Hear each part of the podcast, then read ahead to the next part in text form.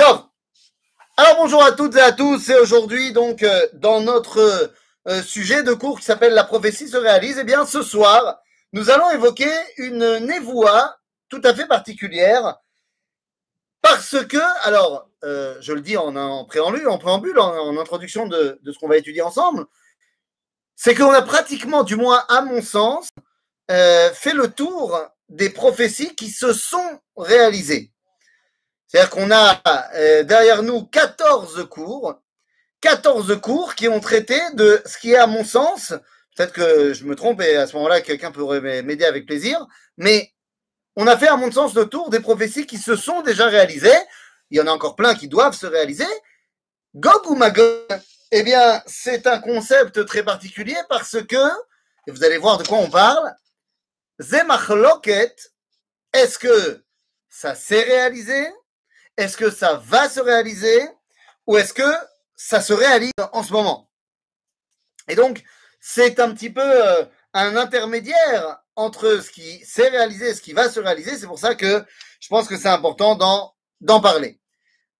Mais avant cela, et avant de rentrer directement dans le texte de Gog ou Magog, qui est mentionné dans deux endroits différents dans le Talmud, ça c'est important de se rappeler, c'est marqué et dans le livre de Yecheskel au chapitre 38 et 39, et c'est également marqué dans le livre de Zacharie, Zecharia, au chapitre 14. Donc on va voir pourquoi c'est marqué dans deux endroits différents et avec deux conclusions un petit peu différentes, bien que fondamentalement semblables. Pourquoi c'est marqué à deux endroits? Et est-ce que on y est ou est-ce qu'on n'y est pas? Ok? Donc c'est ce qu'on va essayer de voir. Mais avant de rentrer dans le texte des prophètes, bien, je voudrais d'abord comprendre une chose très importante. Gog ou Magog, on parle d'une milchama. Et quand on parle d'une milchama, la question qu'on doit se poser, c'est quel est le regard, de manière générale, du peuple juif sur la guerre? Est-ce que la guerre est quelque chose qui est positif, d'après le peuple juif, négatif, ou alors, ben, on n'a pas vraiment d'avis sur la guerre en elle-même, quand il faut la faire, on la fait, et puis on ne se pose pas la question. La vérité, c'est que c'est une question qui n'a pratiquement jamais été traitée durant les 2000 dernières années. La question de la guerre n'a pas été traitée. Pourquoi elle n'a pas été traitée? De manière générale, il y a des gens qui en ont parlé, évidemment. Le Rambam a écrit euh, tout un euh, commentaire qui s'appelle Ilchot Melachim Vemilchemotehem dans le la, dernière partie de Yad HaZaka. Mais de manière générale, les rabbinim n'ont pas parlé des guerres. Pourquoi? Eh bien parce que pendant 2000 ans, la guerre, c'est pas nous qui la faisions. C'est l'égoïme. Nous n'étions pas décisionnaires au niveau de la guerre. Est-ce qu'on doit faire la guerre? Est-ce qu'on peut faire la guerre? Est-ce qu'on ne peut pas faire la guerre? On était complètement au bon vouloir euh, des nations, et donc c'est pas nous qui pouvions décider. Ce qui fait que les rabbinim ne se sont pas vraiment penchés sur le sujet. Mais lorsque le peuple juif revient et commence à redevenir maître de lui-même, il a fallu se reposer cette question-là. Est-ce que la guerre, c'est quelque chose qui est euh, aimé par le peuple juif, haï par le peuple juif, ou, eh bien, on n'aime pas, mais on comprend l'importance? Alors, évidemment, vous aurez compris que non, Am Israël n'aime pas faire la guerre. Non seulement n'aime pas faire la guerre, mais n'aime pas non plus tous les dérives qu'il peut y avoir après et à cause de la guerre. Je vous ramène à la Torah, lorsque la Torah nous dit dans les Ilchot Milchama, dans la paracha de Kitetzela Milchama Loivecha, eh bien la Torah va nous parler de la fameuse Isha Yefat Toar, la fameuse belle captive, que lorsque tu pars en guerre, eh bien tu as le droit de prendre une femme que tu aurais vue là-bas euh, dans les prisonniers et tu la prends avec toi. Évidemment, tous les commentateurs se disent, mais enfin, comment c'est possible qu'on permette quelque chose comme ça? Et on répond, Dibra Torah Kilshon Bene Adam. La Torah a parlé le langage de l'être humain. Qu'est-ce que cela veut dire? Eh bien, ça veut dire qu'en fait, on l'a mis tellement de lois pour autoriser cette belle captive. Eh bien, c'est pour que, faire en sorte que l'homme soit calmé dans ses ardeurs et finalement n'en veuille pas. Mais ça, c'est parce qu'on parle d'un juif. Vous savez, il y a quelques années, il y a eu euh, un, devoir de, maîtrise de Torah Sheni qui avait pour sujet que Chayale Israël, que les soldats israéliens à l'université de Haïfa, que les, soldats israéliens sont racistes. Ça, c'était le thème du devoir de maîtrise. Et l'argumentaire était que dans le monde entier, on n'a vu nulle part que lorsqu'un peuple et une armée, eh bien, étaient devenus des conquérants d'un peuple, d'un autre peuple, et que l'État militaire se poursuit sur une période longue à plus qu'une année, eh bien, on n'a jamais vu dans aucun pays du monde que les soldats ne violent pas les femmes de la population civile. Or, d'après la personne qui écrit le commentaire, eh bien, ça fait près de, je sais plus combien c'était, 45 ans, Machoukazé, que euh, les Juifs, en Israël, eh bien, est en état de conquête sur le pauvre peuple palestinien, et on ne voit pas les soldats de Tsahal violer les Palestiniennes. C'est donc la preuve qu'ils sont racistes. Ou alors, c'est la preuve que chez nous, on ne fait pas ça. Nekuda. Et donc, il faut bien comprendre que la guerre, c'est pareil. Nous, on n'aime pas faire la guerre. Mais s'il faut la faire, eh bien, on la fait et on la gagne. Mais qu'est-ce que cela veut dire? Le Rav Kook, dans son livre Oroth Amilchama, il a écrit tout un, tout un paragraphe, il avec neuf parties, dix parties, sur ce que vient nous apprendre le concept de Milchama. Et le Rav Kook commence en disant la chose suivante. Je cite Oroth Amilchama, chapitre 1. Nous dit le Rav Kook, Lorsqu'il y a une, le Rafouk écrit ces, ces phrases-là durant la Première Guerre mondiale. Donc il nous dit, lorsqu'il y a une grande guerre dans le monde, Mitorer Koach Mashiach. La notion messianique se réveille. Qu'est-ce que cela veut dire? Eh bien, comprenez-moi bien. La guerre, eh bien, c'est ce qui fait avancer le monde de manière le plus rapide. Les processus peuvent des fois prendre des dizaines, voire des centaines d'années à se mettre en place. Et très souvent, on se rend compte qu'une guerre de, un an, deux ans, eh bien, va développer, développer, débloquer des choses avec une rapidité incroyable. Est-ce que ça veut dire qu'on est pour la guerre? Pas du tout, on est contre. Mais il faut le savoir que Milchama Gedola Baolam, Mitorer Koach Mashiach. Dit le Rav alors qu'il parle de la Première Guerre mondiale, il dit Et Zamir Igia. Zamir Aritzim, Areshaim Nikradim Minaolam, Vaolam Mitbasem. Le but de la guerre, c'est également que les, le mal perde et que le monde s'embaume. Et c'est très important de comprendre cela lorsqu'on commence eh bien, à parler de Milchemet Gog Magog. Parce qu'il y a un but à cette guerre un but à cette guerre, il va falloir essayer de comprendre quel est ce but. Ici, on parle de l'horaire Koach Mashiach. Mais en vérité, je vous ai dit tout à l'heure que Milchemet Gog ou Magog, eh bien, on la cite à deux endroits. On la cite, comme on a dit, eh bien, dans le livre de Yecheskel et dans le livre de Zecharia. Dans le livre de Yecheskel, le but de Milchemet Gog arrive à la fin de la guerre, où on nous dit ce verset qui est bien connu, et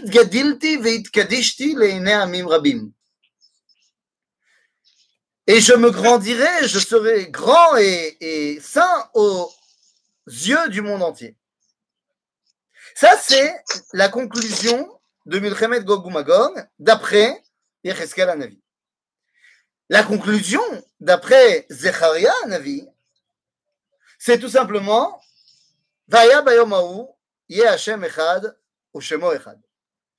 ce qui est relativement la même chose, bien qu'avec quelques nuances qu'on va essayer d'aborder. Ce qui veut dire que nous espérons et nous appelons le résultat de Milchemet Gog ou Magog tous les jours. Tous les jours, deux fois par jour, lorsqu'on dit le schéma. Shema Israël Hashem Eloheinu Hashem Echad, eh bien, cette phrase de schéma Israël, comment faut-il la comprendre? Est-ce que quelqu'un s'est déjà posé la question à quoi faut-il penser lorsqu'on fait schéma? À quoi faut-il penser? Eh bien, Rashi, Rashi nous dit à quoi il faut penser quand on dit le schéma. Il dit schéma Israël, écoute Israël. Hashem, Sheuarshav Elohenu, qui est pour le moment notre Dieu, Aval lo Elohim, mais il n'est pas le Dieu des nations. Atid liot Hashem echad lekulam. Donc, il sera dans l'avenir un Dieu pour toute l'humanité. En d'autres termes, quand on dit deux fois par jour Shema Israël Hashem Elohenu Hashem Echad, on appelle à ce que Zecharia vient conclure dans sa version de Gog Magog.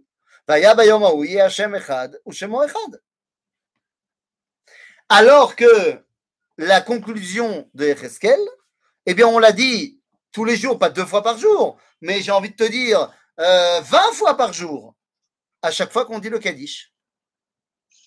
À chaque fois qu'on dit le Kaddish, on ouvre en disant Hitgadal, Kadash, Shemei Rabba. D'où vient cette phrase Hitgadal, Kadash, Shemei Rabba en araméen Eh bien, elle vient du verset de Echeskel. Gadilti, Kadishti, Amim Rabim. Donc, les conclusions de Milchemet Gog ou Magog, eh bien, on les appelle de nos voeux tous les jours. Est-ce que ça veut dire, eh bien, que nous sommes euh, euh, en attente d'une guerre sanglante et terrible Eh bien, pas du tout. Et là, je voudrais qu'on fasse bien la différence entre les conclusions de la guerre et la guerre en elle-même. Les conclusions de la guerre sont extrêmement positives. Nous a dit le Rav à chaque fois, c'est le réveil messianique. Ça fait évoluer le monde. Mais est-ce qu'on n'aurait pas pu y arriver autrement Sans la guerre eh, Bien sûr qu'on aurait pu, et on aurait préféré. Mais la conclusion en elle-même, elle est évidemment extrêmement positive. Quand je vous dis, ça aurait pu être évité, on aurait pu le faire autrement. Vous, pouvez peut-être me répondre, oui, mais attention, c'est marqué dans Echeskel que Ragog ou Magog. Alors pourquoi tu parles d'éviter? Je me permets de vous rappeler ce qui est marqué dans le noir sur blanc dans la Gemara, dans le traité de Megillah, que toute névoua qui est une pouranoute, qui est une névoie de malheur, peut être évitée. Une névoie de bien, elle doit arriver. Mais une névoie de malheur, peut être évité. Si on fait chouva, si on arrive à passer outre nos problèmes internes, alors ça va les vrai. On passera à la conclusion sans passer par le chemin terrible de la guerre. Donc, il n'est absolument pas nécessaire de passer par Milchemet Gog ou pour arriver à Idgadilti Kadishti Amim Rabim.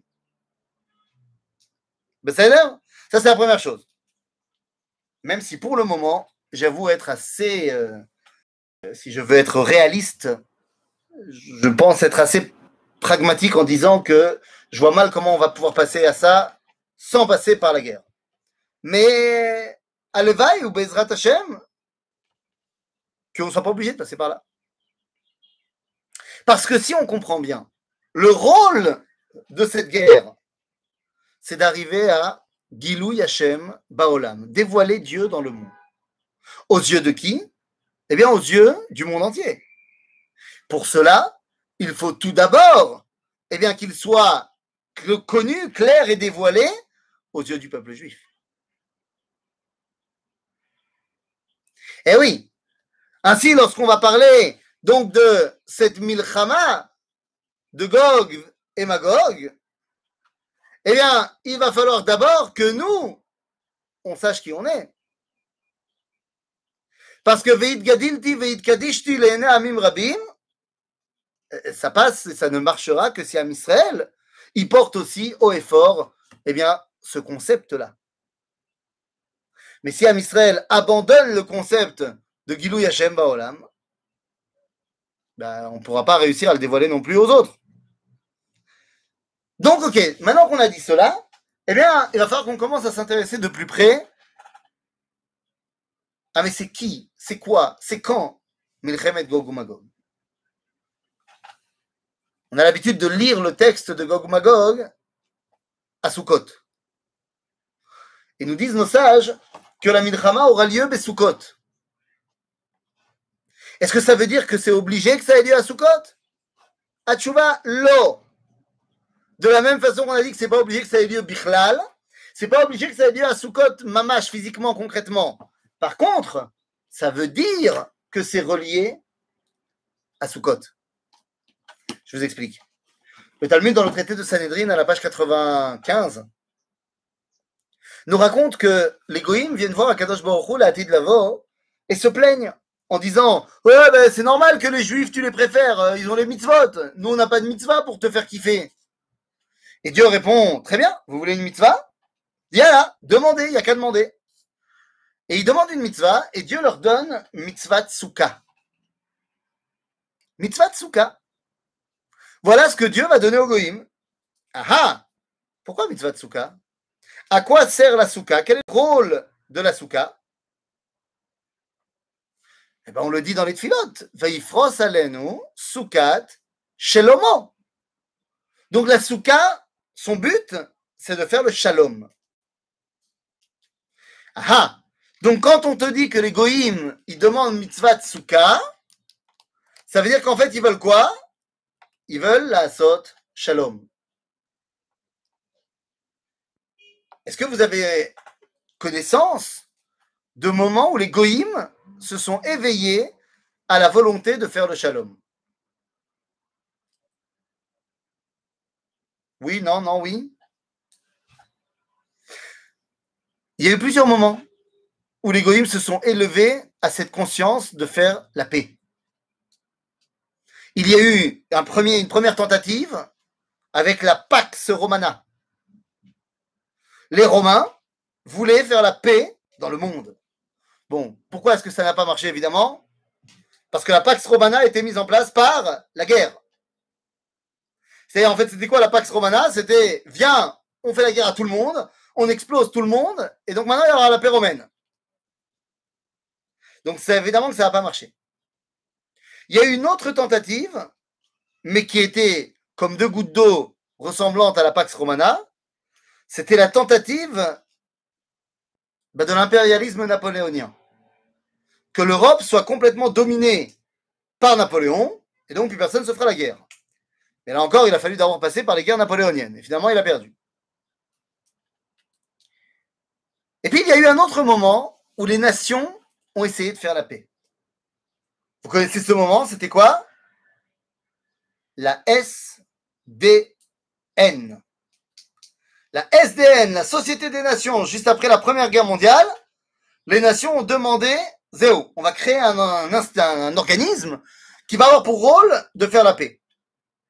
Et puis après, on va faire une modernisation de cet organisme, l'ONU, qui a pour une seule mission de faire régner la paix dans le monde.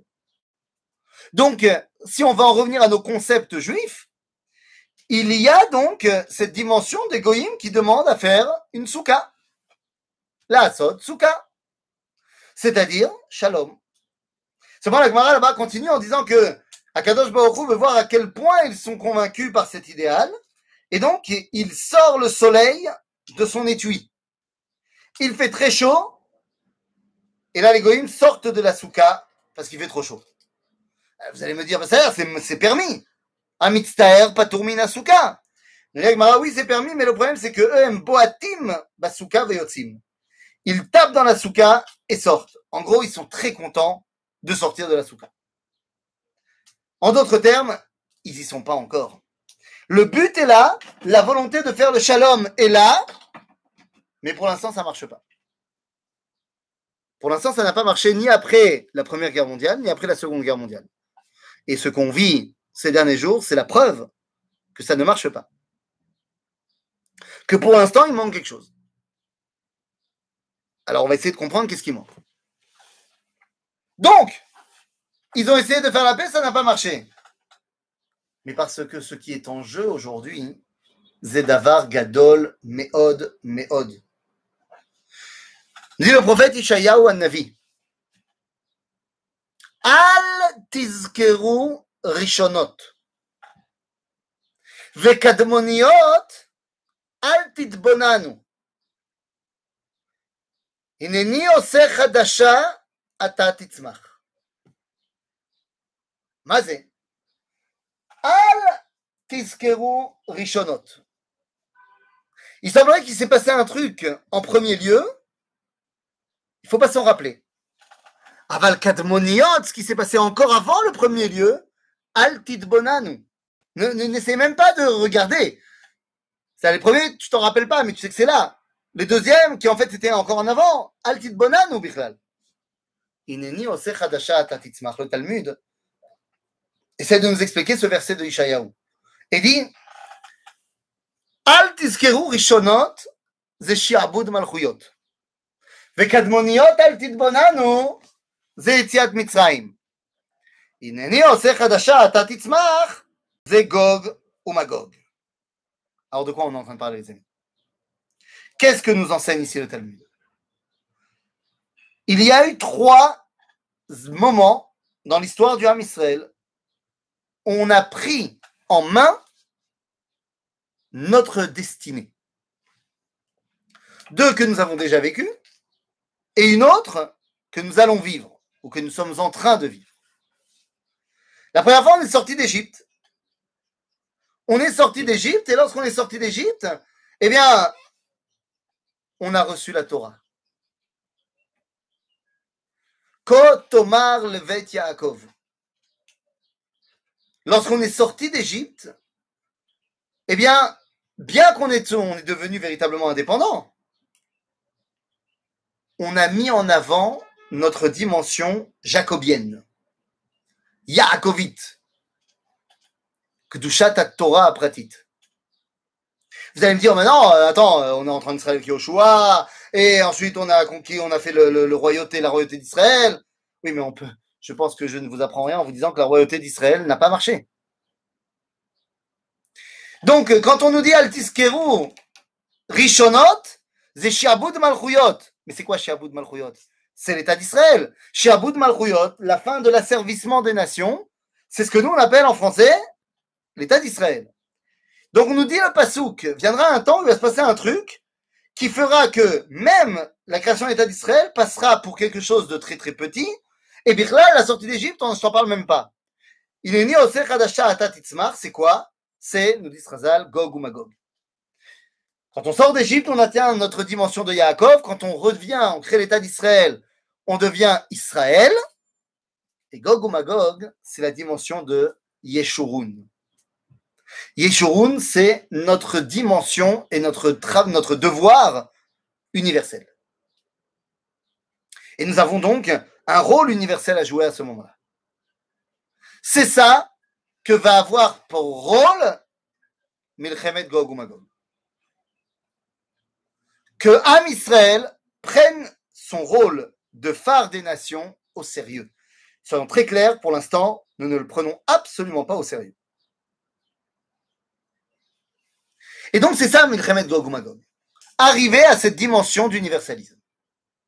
Pas d'impérialisme, pas de colonialisme, de message universel à l'humanité. Alors, depuis tout à l'heure, on parle de Milchama.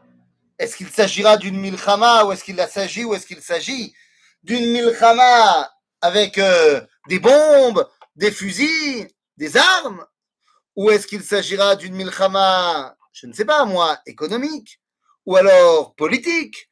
Ou alors, euh, je ne sais guère, euh, ça peut être une milchama psychologique?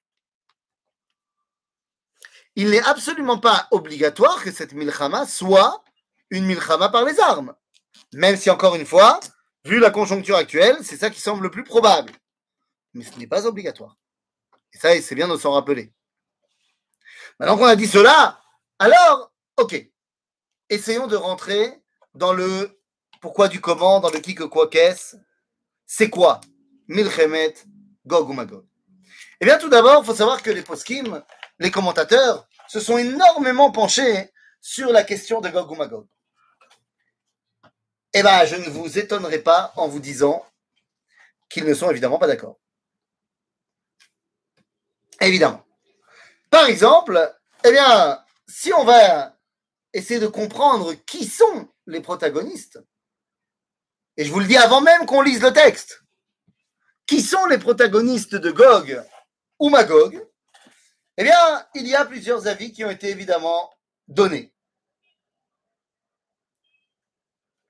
Parmi les premiers avis qui ont été donnés, je, le prends ici, on va retrouver dans le Talmud Yerushalmi que Magog, c'est où?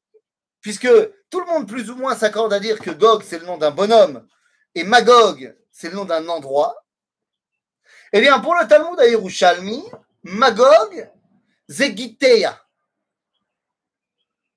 Mais Mazegitea. Pour la traduction de Nathan Ben Uziel, Gitea, c'est tout simplement Germania. Donc, d'après Jonathan Ben Uziel, il semblerait que notre affrontement serait, et je parle au conditionnel évidemment, avec l'Allemagne. Je vous vois venir. Non. La Deuxième Guerre mondiale, ça ne peut pas être considéré comme Gog Magog. Pourquoi? Eh bien parce que Milchemet Gog ou Magog, c'est une guerre qui a lieu Bema'alach à Geoula. Durant la période de la Géoula, qui doit amener à l'avènement soit messianique, soit eh bien, de la domination de Dieu. Car oui, ce n'est pas obligatoire qu'à la fin du, de la guerre de Gog Magog, il y ait le Mashiach. Il y a un avis qui dit que le Mashiach viendra avant et qu'il y aura après Gog Magog. Un avis qui dit qu'il y aura d'abord la guerre et ensuite on parlera du Mashiach. Et un avis qui dit qu'au début de la guerre, il n'y aura pas le Mashiach et qu'au milieu de la guerre, il y aura le Mashiach et qu'à la fin de la guerre, il sera Mamash Mashiach. Nous, nous. Dans tous les cas, eh bien, la guerre qu'on a eu à faire contre l'Allemagne nazie ne peut pas être considérée comme Gog ou Magog. Pourquoi? Car l'Allemagne nazie, un, ne s'est pas battue contre le Ham Israël, c'est-à-dire qu'il a voulu détruire le Ham Israël, évidemment, mais la guerre, nous, on l'a pas menée, c'est pas contre nous comme entité politique nationale que l'Allemagne a fait la guerre. Et d'autre part, c'est une guerre qui a lieu avant la Géoula.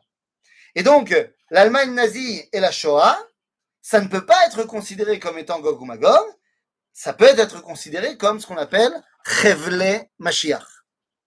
Les douleurs de l'enfantement du Mashiach. Donc, il semblerait qu'on parle d'un autre événement face à l'Allemagne, d'après le Yerushalmi et la traduction de Nathan Benouziel. D'après le Talmud de Babylone, eh bien, Magog serait Candia. C'est Canadia. Bon, je rassure, c'est pas le Canada. Hein. Candia, c'est, euh, on va dire, euh, une bourgade. Enfin, c'est localisé plus ou moins euh, dans l'Afrique actuelle. Contre qui? C'est pas clair. D'un autre côté, Rabbeinu Saadia Gaon nous dit que ça sera contre l'Iran. Alors, il ne parle pas d'Iran, évidemment, parce qu'il n'y a pas d'Iran à l'époque de Rabbeinu Saadia Gaon, bien évidemment. Mais pour Rabbeinu Saadia ça se passe dans le coin de ce qui est aujourd'hui l'Iran. C'est d'ailleurs une possibilité au vu de ce qui se passe en ce moment avec l'Iran. Donc c'est possible que ce soit ça, mais encore une fois, ce n'est pas obligatoire.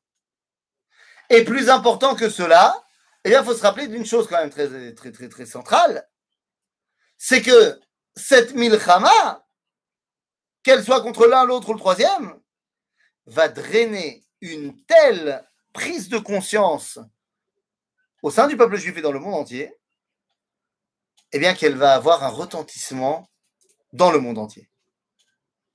La première tentative de Gog ou Magog, dit le Talmud, la première tentative, c'est Abraham qui se bat contre les quatre rois babyloniens. C'est la première tentative de Milchemet Gog ou Magog. Finalement, ça n'a pas marché, ça n'a pas été Gog ou Magog. Donc, le Talmud nous dit alors, il y a eu une autre guerre qui s'est passée beaucoup plus tard par rapport à Abraham, il y a 2700 ans, et les Malachim ont dit, bah ça, cette guerre-là, c'est très bien. Allez, Gog ou Magog? C'est la guerre que mène Chizkiyahu Melech Yehuda contre Sancheriv. Malaché Acharet, les anges, ont voulu faire de cette guerre-là, de Sancheriv et de ses hommes, Gog ou Magog, de Sancheriv, euh, de Chizkiyahu, le Mashiach, et puis Yallah, c'est parti. Et finalement, ça n'a pas été le cas, puisque Chizkiyahu n'a pas dit le, le Hallel à son Yom HaAtzmaut à lui, et bien finalement, ça n'a pas été le cas, et ce n'est pas devenu bah, la guerre de la fin des temps, et puis là, on y va. Mais le fait que la Gemara me donne deux avis possibles de qu'est-ce qui aurait dû être Gog ou Magog, eh bien, ça me montre qu'encore une fois, il s'agit ici d'une possibilité, une éventualité de l'histoire, mais certainement pas une nécessité. Que donc, eh bien, Gog ou Magog peuvent prendre bien des visages. Ok?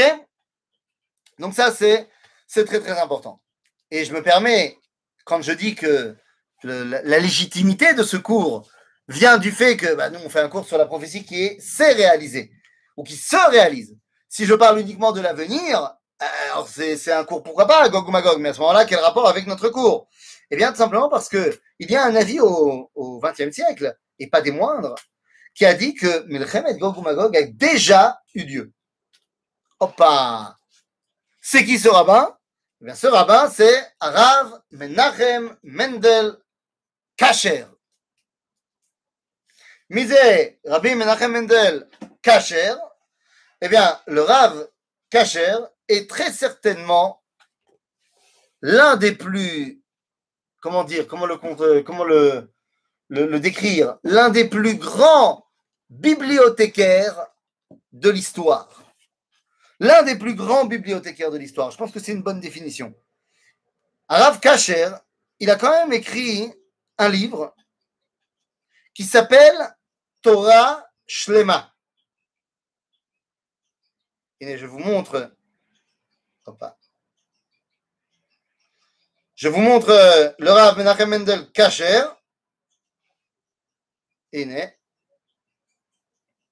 Voilà à quoi il ressemblait. Pour ceux qui veulent voir, Donc le Rav Menachem Mendel Kacher, je ne sais pas si tout le monde voit bien. Ouais, c'est bon. Yofi.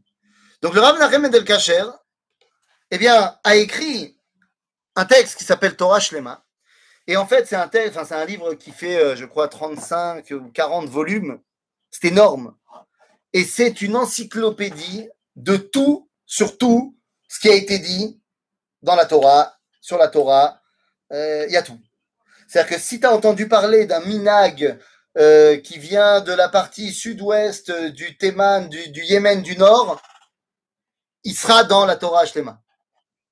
C'est-à-dire que Torah Shlema, c'est pas tant un livre de commentaires qu'un livre de récupération et qui nous donne une vision Shlema de toute la Torah Kula. Eh bien, le Rav Menachem del Kacher pensait que Milchemet Gog ou Magog, c'était Milchemet Yom Kippourim. Pour lui, la guerre de Kippour, c'était Milchemet Gog Magog. Ken, lo, lo J'en sais rien, c'est pas le débat.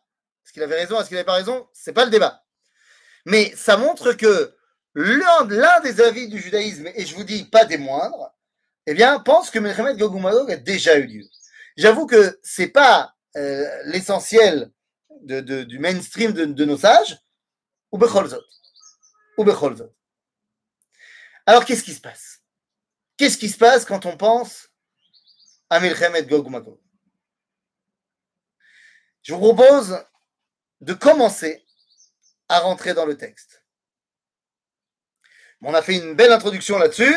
Je vous propose maintenant de rentrer directement dans le texte de la Torah dans le texte du prophète Yecheskel au chapitre 37.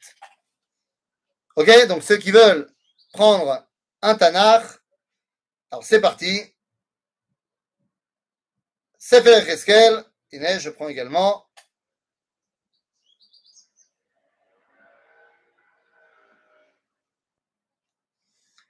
Voilà.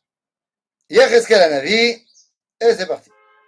Chapitre donc 38 et 39.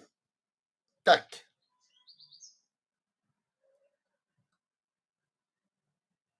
הנה. ויהי דבר השם אליי לאמור. Ben Adam. Et là, tout de suite, on, on lance l'ouverture des, des, hostilités. Comment est appelé Yecheskel Anavi Ben Adam. C'est pas la première fois où Yecheskel est appelé comme ça, mais Yecheskel est le seul des Nevi'im qui s'appelle Ben Adam. Or, Ben Adam, c'est également le nom du Mashiach. En d'autres termes, cette névoie-là est annonciatrice de l'avènement messianique. Ben Adam, Simpanecha el Gog, Eretz Magog, Nessi, Roche, Mesher Vetuval, Vinnabe Alav. Ok, qu'est-ce qu'il faut dire? Là, on a une indication géographique. Et cette indication géographique nous dit que ce Nessi Magog, eh bien, il est Roche Mesher Vetuval, Veinabe Alav. Et là, tout de suite, il faut s'arrêter. Puisque on va voir un tout petit peu plus loin euh, dans le texte. Et Iné, je, je, je, le lis simplement, mais je reviendrai là-dessus. Quand on dit Va Marta Amar Adonai Elohim, Inneni Elecha Gog, Nesi Rosh Mesher Vetuval, ושובבתיך ונחתי חככים בלחייך, והוצאתי אותך ואת כל חיליך סוסים ופרשים, לבושי נכלול כולם, קהל רב, צינה ומגן, תופסי חרבות כולם, פרס, כוש ופוט, איתם כולם מגן וכובע. גומר וכל אגפיה, בית תוגרמה, וירכתי צפון, ואת כל אגפיו, עמים רבים איתך. On a ici plein de localités qui sont mises en avant. Mais on ne peut pas ne pas faire, ne pas mettre en surbrillance trois d'entre eux. D'un côté, Paras. D'un autre côté, eh bien, Couche, Veput. Et enfin, Gomer, Vetouval. Car c'est très important de se rappeler encore une fois de qui est qui. Paras, aujourd'hui on la connaît très bien, c'est l'Iran. Couche, Veput, c'est où? C'est d'un côté le monde africain et de l'autre côté le monde de la péninsule arabique. Et quand on parle de Gomer Vetouval, ce sont les peuples d'Europe. Il y a donc ici un arc qui englobe l'Europe, la Perse et le monde arabe sunnite, musulman sunnite. En d'autres termes, nous avons ici les trois, euh, grands centres de ce qui fait aujourd'hui les conflits du monde moderne. L'Europe, le monde occidental, et le monde musulman, qu'il soit chiite ou sunnite. En d'autres termes, il semblerait que Milchemet Gog ou Magog, eh bien, c'est ce qui doit terminer la lutte entre Esav et Ishmaël. Esav et Ishmaël prétendent tous les deux, à leur façon, que Hachem Echad ou Shmo Echad, c'est chez eux. Esav le prétend en étant l'héritier du christianisme, et Ishmaël le prétend en étant l'héritier de l'islam. Le christianisme dit que, eh bien, ils sont devenus le vrai Israël. Quant à l'islam, il dit qu'ils ont toujours été Israël jusque les juifs ont falsifié la Torah. Ce qui veut dire que notre réponse doit être donnée à ces gens-là. C'est-à-dire que nous devons, et c'est ce que nous avons comme rôle, eh bien, de tout simplement être capable de donner un son de cloche dans ce combat de civilisation qui est le nôtre aujourd'hui. Vous allez me dire, et qu'en est-il de l'extrême-orient? Il n'est pas mentionné ici dans Milchemet Gogumagog, dans le, livre de Ereskel. Nachon. Pourquoi? Parce que l'extrême-orient n'a jamais véritablement été, et a cessé du moins de l'être aujourd'hui, une puissance centrale, pas au niveau économique, ça ils le sont, pas au niveau militaire, ils le sont, ils le sont sûrement, mais au niveau des idées, au niveau des valeurs qui sont prônées. C'est pas par là-bas que ça se passe. Et donc, Am Israël doit avoir ben, un avis sur la question. Et le problème, c'est lorsque Am Israël ne parle pas. Le monde entier attend de nous qu'on dise quelque chose et on ne dit rien. Et à Kadosh Baruch on a marre qu'on ne dise rien. Et donc il prend les choses en main et il envoie un chamboulement tel dans le monde pour que, ben, ça y est, on prenne conscience de la chose. Une malasot. Am Israël se doit eh bien, de donner son avis sur comment doit être la relation avec le divin. Je pense que tout à l'heure, quelqu'un me demandait de faire l'analyse de, ce qui se passe en ce moment, mais j'ai dit c'est trop tôt, mais il y a une chose qui est évidente, qu'on voit déjà depuis plus que, semaine. Vous avez bien conscience que la question, c'est Arabaït. Toutes les tensions du monde aujourd'hui, toutes les frictions, c'est sur la question du Arabaït, du monde du temple. Je n'apprends rien à personne qu'ils ont commencé à tirer sur Jérusalem le jour de Yom Yerushalayim. Et comme ultimatum, c'était qu'il fallait qu'il n'y ait aucun juif sur le mont du temple. C'est-à-dire que tout le monde ici, on a. Que les choses soient bien claires. Personne dans le monde entier, qu'il soit musulman ou pas, en vrai, n'en a rien à faire de la cause palestinienne. Mais la question, c'est est-ce qu'on profane Al-Aqsa ou est-ce qu'on profane pas Al-Aqsa? La question, c'est Yerushalayim. Et plus précisément Arbaïd. Parce qu'en fait, la question est de savoir quelle doit être la relation de l'homme avec Dieu. Pour le christianisme et l'Europe, c'est pas compliqué. La relation de l'homme à Dieu n'existe pas. Elle n'existera qu'après ta mort. Puisque le christianisme dit que l'homme est fondamentalement fauteur dans ce monde, et qu'aucune de ses bonnes actions ne pourra l'emmener au Gan Eden, seule la grâce et la charité chrétienne pourront l'emmener dans le delà là où il faut. Pour les musulmans, c'est complètement autre, c'est l'inverse. Le monde n'est que soumission à Dieu. L'Europe occidentale, qui a abandonné la pratique du christianisme et qui est fondamentalement chrétienne, a placé l'homme au centre du monde. L'islam a placé Dieu au centre du monde. Et le judaïsme dans tout ça Quel est notre avis dans toute la question? Qui est au centre du monde? Dieu ou l'homme? Eh Bien, la réponse est très simple. Celui qui est au centre du monde, c'est le dialogue entre Dieu et l'homme. Et voilà un des messages que nous devons commencer à donner. Mais le Remet Gog ou Magog, c'est tel que c'est mentionné dans les premiers versets de cette histoire-là, qui nous explique que notre hitmo des doutes du peuple juif sera avec ces deux pôles que sont Esav et Ishmaël, pour que enfin le peuple juif puisse faire entendre son véritable message.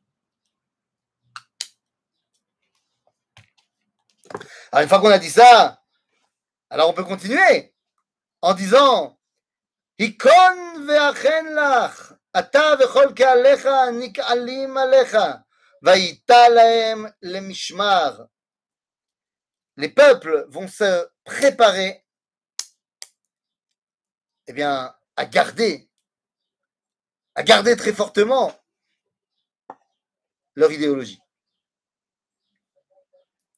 מימים רבים תיפקד באחרית השנים, תבוא אל ארץ משובבת, מחרב, מקובצת מעמים רבים, על ערי ישראל אשר היו לחורבה תמיד. והיא מעמים הוצאה, הוצאה, סליחה, Vayashvu la betar kulam. Gog ou Magog, c'est parce que ça les dérange beaucoup qu'on soit revenu en Israël. Pourquoi ça les dérange? Parce que voyant le peuple juif revenir en Israël, il y a deux solutions. Soit tu comprends qu'ils sont en train de réaliser les prophéties, soit tu comprends qu'ils sont en train de réaliser les prophéties. C'est soit tu comprends qu'ils sont en train de réaliser les prophéties et tu es tellement content parce que tu sais que ça va aussi influer sur toi, soit tu comprends qu'ils sont en train de réaliser les prophéties et tu es terriblement déçu parce que tu pensais que ça allait passer par toi. Et c'est toute la différence. Notre, enfin, actuellement, nous vivons dans un monde qui est le deuxième, où il y a une jalousie fantastique sur le peuple juif. Combien ça a dû leur faire mal dans toutes les chaînes d'infos en France de dire du bien d'Israël pour la sortie du Corona Combien ça a dû être dur Altidagou, ça y est, ils ont retrouvé les bonnes habitudes et ils redisent à quel point on est des barbares et euh, c'est notre faute si tous les enfants du monde meurent sous nos bombes. Voilà. Ils ont repris le chemin du mensonge, ils ont repris le chemin de la calomnie, ils sont contents, et, euh, et voilà, c'est pas mal, c'est pas mal. J'étais d'ailleurs très heureux d'entendre euh, le ministre Cohen qui a dit, aujourd'hui ou hier, je ne me rappelle plus, non, je crois que c'est aujourd'hui, aujourd'hui, il a dit, non mais enfin, est-ce que quelqu'un lui demandait pourquoi vous n'avez pas annulé le Rikud Galim, la, parade des drapeaux? Pourquoi vous n'avez pas annulé la parade des drapeaux? Il dit vous ça va bien, oui On va annuler la parade des drapeaux de Yom Yerushalayim parce que le Hamas y menace mais on fête la victoire et la réunification de Jérusalem. On va certainement pas annuler parce qu'il y a des gens qui sont pas contents. Évidemment. Quelqu'un a demandé est-ce que la Shoah c'est aussi une question de jalousie. Euh, non, la Shoah, ce n'est pas une question de jalousie. La Shoah, c'est une question, quoi qu'il arrive et quoi qu'on fasse, on sera toujours jalousé. Alors, je réponds d'abord à la première. Non, la Shoah n'est pas une question de jalousie.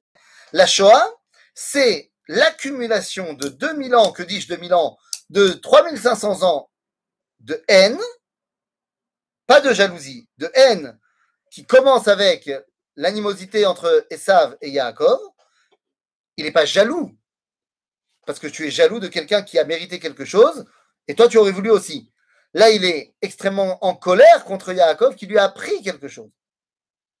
Et donc, ces 2000 ans, voire 3500 ans de haine, auxquels on a enlevé le frein de la religion.